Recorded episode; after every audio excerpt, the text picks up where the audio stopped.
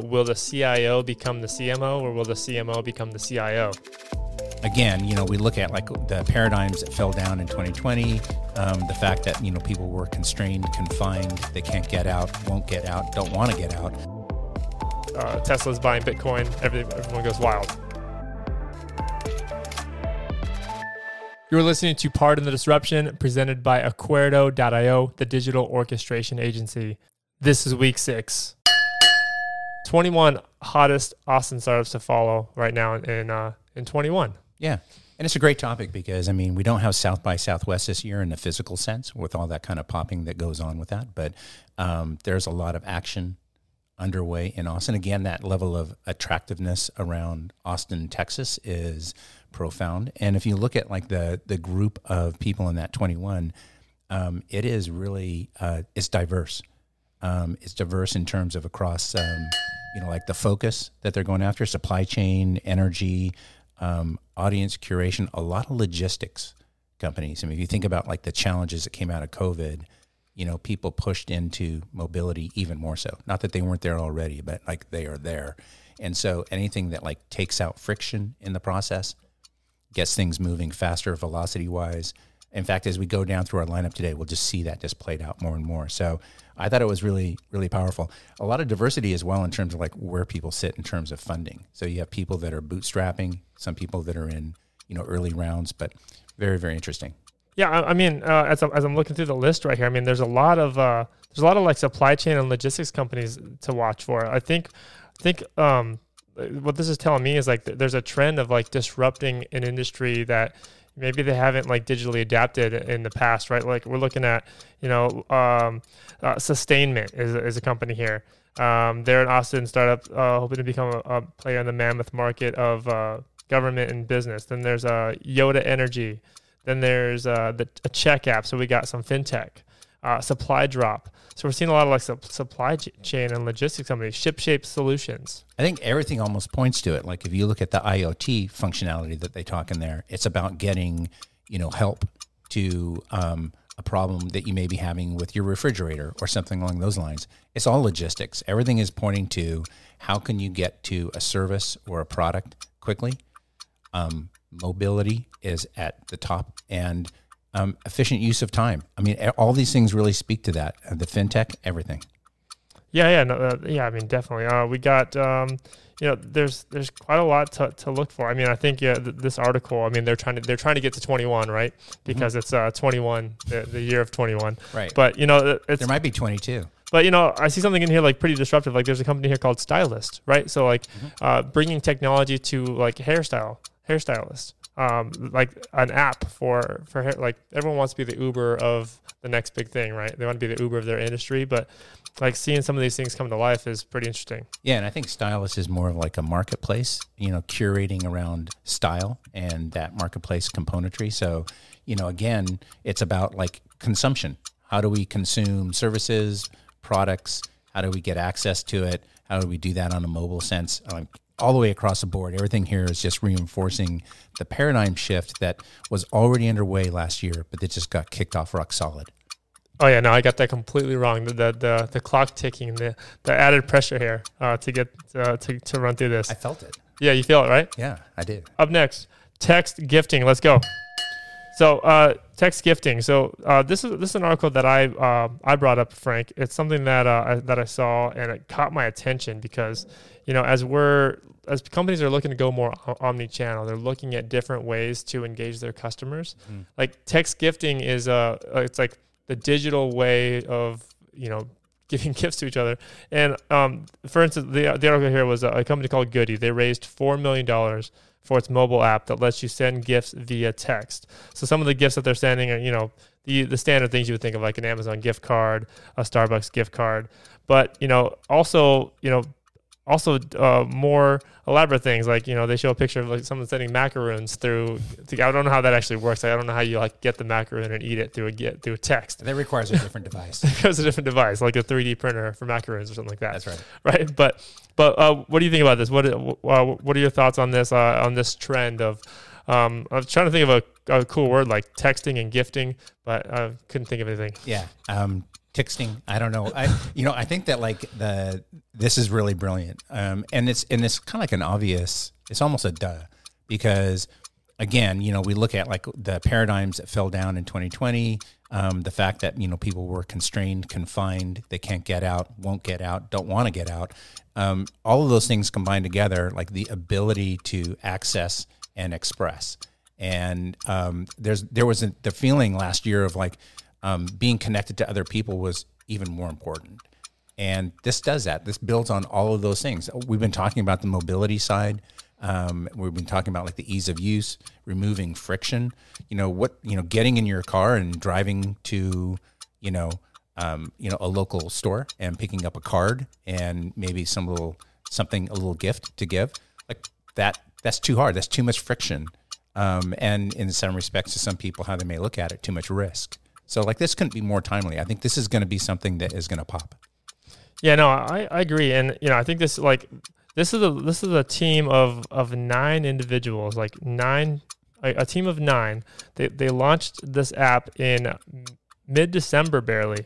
So mid December they launched this app. Mm-hmm. They've, they've raised four million. Uh, it's it's kind of a testament to people who are like you either are a digital business or you aren't. Mm-hmm. It's kind of a testament to that. Like if you if you're out there watching and you're like you're thinking of like that next thing you're going to start or thinking of how you're going to exit where you are and looking at like where the opportunities exist, like look at the mundane things like giving sending gifts like mm-hmm. like these this group of nine people thought about like how can we make gifting easier through text message? Mm-hmm. and they built an app to do that. Um, i'm not sure the exact specifics of how they get this done but i mean they're generating a lot of buzz here uh, with re- with respect to it so. Yeah i mean there's two things to this. I mean you know one there's like an emotional element to what they're doing just not the cool stuff but like you know gifting is a very powerful thing for the human spirit. But here's the other thing too. Time i believe is the new currency and in this right here, this is the ultimate respecting of one's time. So you think about gifting, you gift, and you move forward. Yeah, well, speaking of moving forward, we're out of time. So the, the next, the, uh, up next, uh, Elon Musk has a hundred million dollar bounty for uh, carbon removal, not uh, not uh, neutral carbon, but like actually removing carbon. That's right. So you know, in, uh, Frank, uh, what are your thoughts on this? I mean, obviously Elon Musk, he's uh, he's a force to be reckoned with. Uh, when he tweets something like, uh, for instance, uh, uh, Tesla's buying Bitcoin, every, everyone goes wild, right? So, what's your take on this? Well, he's breaking the pattern again, right? You know, so he's he's got this X Prize Foundation and he's funding it. And if you think about it, like it's it's completely, I mean, it's it's it's powerful. Like he is literally tying his company to a social cause but not in a not in. I mean, everything that he's doing here like will play out in the betterment of everything that he's doing but at the same time he's backing something that you know is right and just. And so it's really really smart. And we we saw something too again not to harken back to 2020 but it is such a milestone and such a you know cutting event is the fact that like where there were at the peak where there were times where people actually stopped production where they were polluting in certain parts of the world the ability for um, the the earth to like snap back quickly in terms of just um, reclamation was insanely fast so like this reclamation project that he has underway is like really speaks to that. I think it's I think it's huge. It's smart, and it's just going to fuel like this outside community because he's playing a. This is a community play.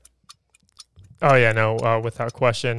And you know, I really like uh, kind of like the the the turn to you know, uh, I, I think, think there's a phrase like a B corporation uh, I'm not sure if that's what the X Prize is, but like where they're basically they're focused on on social good. They're focused on impact over dollars mm-hmm. first and foremost. That's right. And you know his attention to this. You know, uh, I know you have your own opinion on global warming and all that, and mm-hmm. climate change. Like yeah. definitely is real, but you have your opinion on that as well. Yeah. But you know, it's it's interesting to see like when uh, the clock is actually ticking on us uh, for global warming and climate change. And some scientists are saying like, you know, things are going to get really scary by 2050, et cetera. That's right. Like to you know time to take action is now. I mean, from, from from Moon Man himself, the guy who wants to like put people on Mars. I think within the next five years. I think it was like by 2025, he wants to put people on Mars. Yeah. Um, why is he doing all that? Because like he, he's he's seeing this bigger picture. There's a bigger picture out there.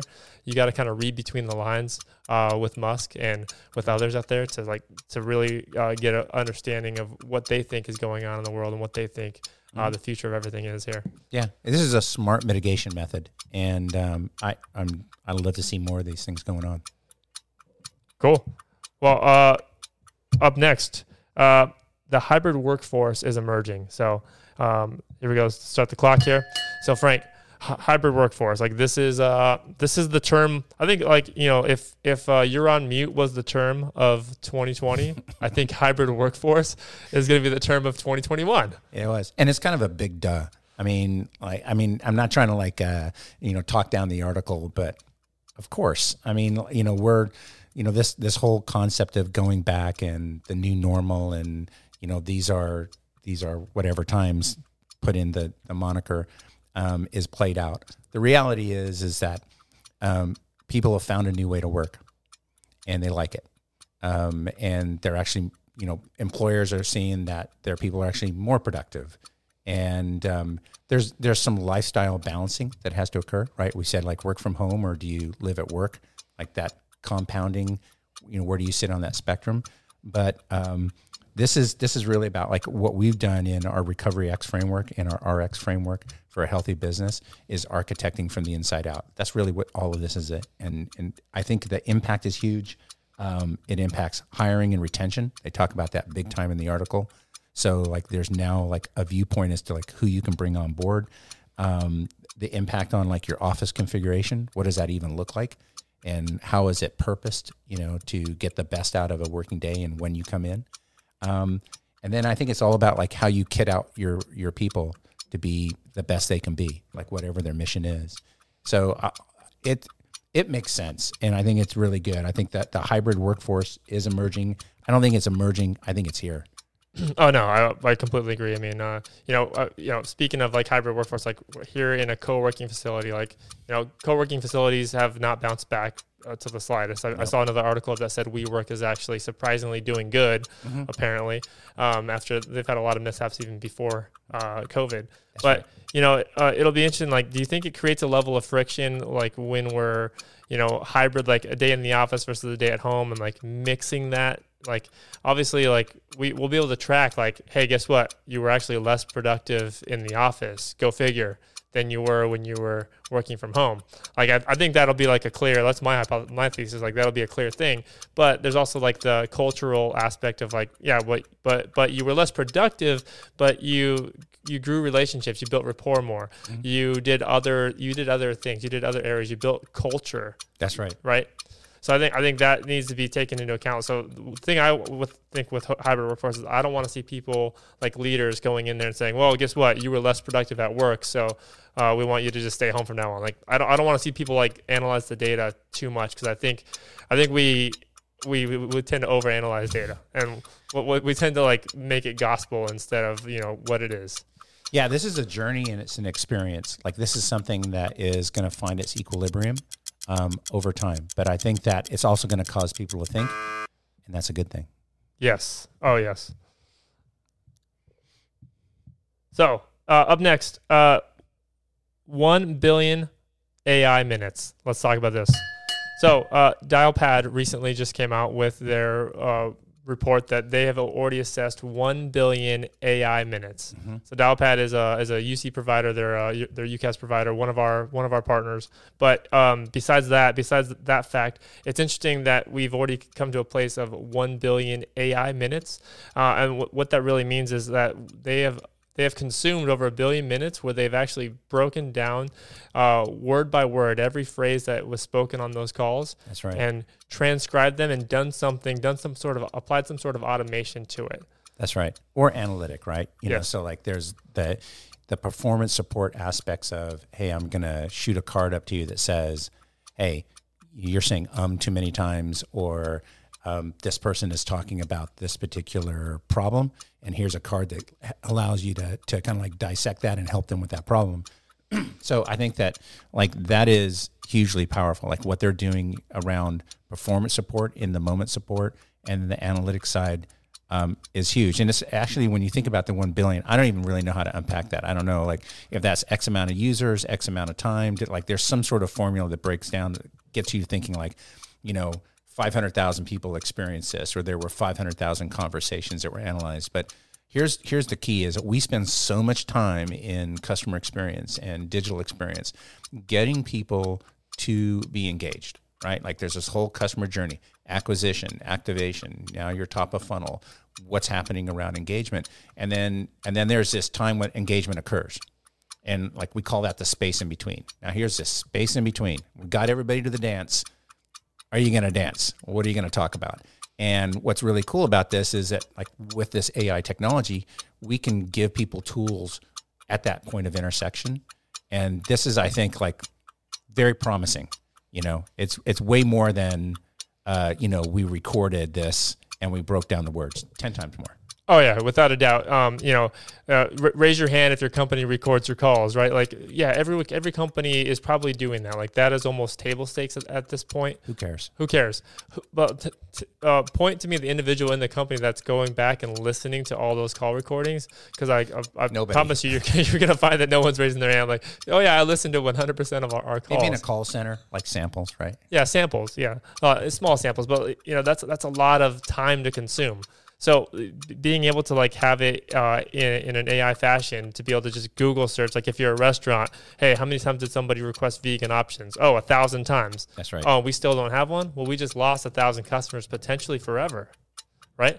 Yeah. So you know it, it does matter. Like this is that space in between that you were talking about, like previously, the space in between has just been like this free for all, like it's a lost space. Who like knew what happened? Who knows what happens? Uh, we we hope for the best. We hope for the best. That's and all hope, we can. Hope not being a strategy. Yes. Uh, and last but not least, uh, uh will CMOs, chief marketing officers, own the contact center? So I have my take on this, and then I'll pass it to you, Frank. I mean, we've been seeing this trend. Uh, we talked about on the show a couple times already, like Martech, marketing and tech, the collusion, the the colliding of these forces. It's one to be reckoned with. It's one that you can't stop. Uh, you know, we talked about it on, on our podcast. Uh, you know, Fridays, the restaurant group no longer has a CIO. They no longer have a chief marketing officer. They have a CXO, a chief experience officer. Frank. Yeah. Uh, well, I mean, I think first of all, you're right. Like this is nothing new. This is this is not news, but it's it's restructured in the fact that like maybe should CMOs be in charge of that? I mean, typically they don't have like the background or experience typically, but um, it depends upon the organization you're in, that person's you know background and and their experience. But but it it makes sense. Like CMOs have been influencing technology for a while, and there's this collision. It's almost title collision. Like what CIO? Is the CIO leaning towards becoming the CXO? We've seen that with people that that we've interviewed and that we've talked about, and where their their role has changed. CMOs becoming more technically competent. I think I think this strip away titles for a second. This is this is what is probably like what the universe is screaming at us right now through this article, and that is if you're going to buy technology, right, that's part of customer experience and digital experience, you've got to know your customer right? Not not not so much know your markets. Like nobody in the history of mankind has ever sold to a market. You know, a company has never ever bought anything from anybody. People buy things from people. Pure and simple, right? And so the people inside your organization who understand the people that you're buying from, right? And what that experience should be should be heavily influencing or dictating the technology that you're bringing on board. Plain and simple. Whether that person grew up as an IT nerd, um, not all IT people are nerds, by the way, but but you know that they come from that you know ilk, right? Or the creative marketer. See all these nice little stereotypes popping in there. It, it's just, do you have a mind for technology and do you have a heart for the customer? Oh, without a doubt. Uh, the, the question will unfold itself, right? Uh, will the CIO become the CMO or will the CMO become the CIO? Right? Like, out. Uh, they're, they're going to duke it out. They are. But, but I think it is very interesting. Like, I, I think, you know, if, um, you know, stereotypically, right? Like the CIO is responsible for the digital transformation efforts. Right. CMO is responsible for like essentially the voice of the customer. Like they're marketing to the customer. They should know what the customer needs to some extent, what they want, how they respond to some degree, how they engage. So it makes perfect sense to me that the CMO w- will ultimately own the contact center. Mm-hmm. But I think in, in, that for that to happen, that CMO is going to have to own a heck of a lot more than the contact center. And they're going to have to have their own evolution, right? They're going to have to have their own like um, core competency evolution around that topic matter. Oh, with, without without a doubt, um, guys. Uh, that is the show. Hey, what's up? Kyle here. Thank you for listening. Hope you enjoyed the show. Please do me a favor hit that subscribe button right now on whatever platform you're using and share this with at least one person. Just share this with one friend. That would mean the world to us. And if you haven't heard already, we are building a community for digital experience enthusiasts. If you're interested in this, text the word disruption to 512 790 7226. That's 512 790 7226. Send us a message. We'll respond to you right away. We'll be chatting directly with Frank and Kyle. Or you could always just send the word hey. That works too. See you next week.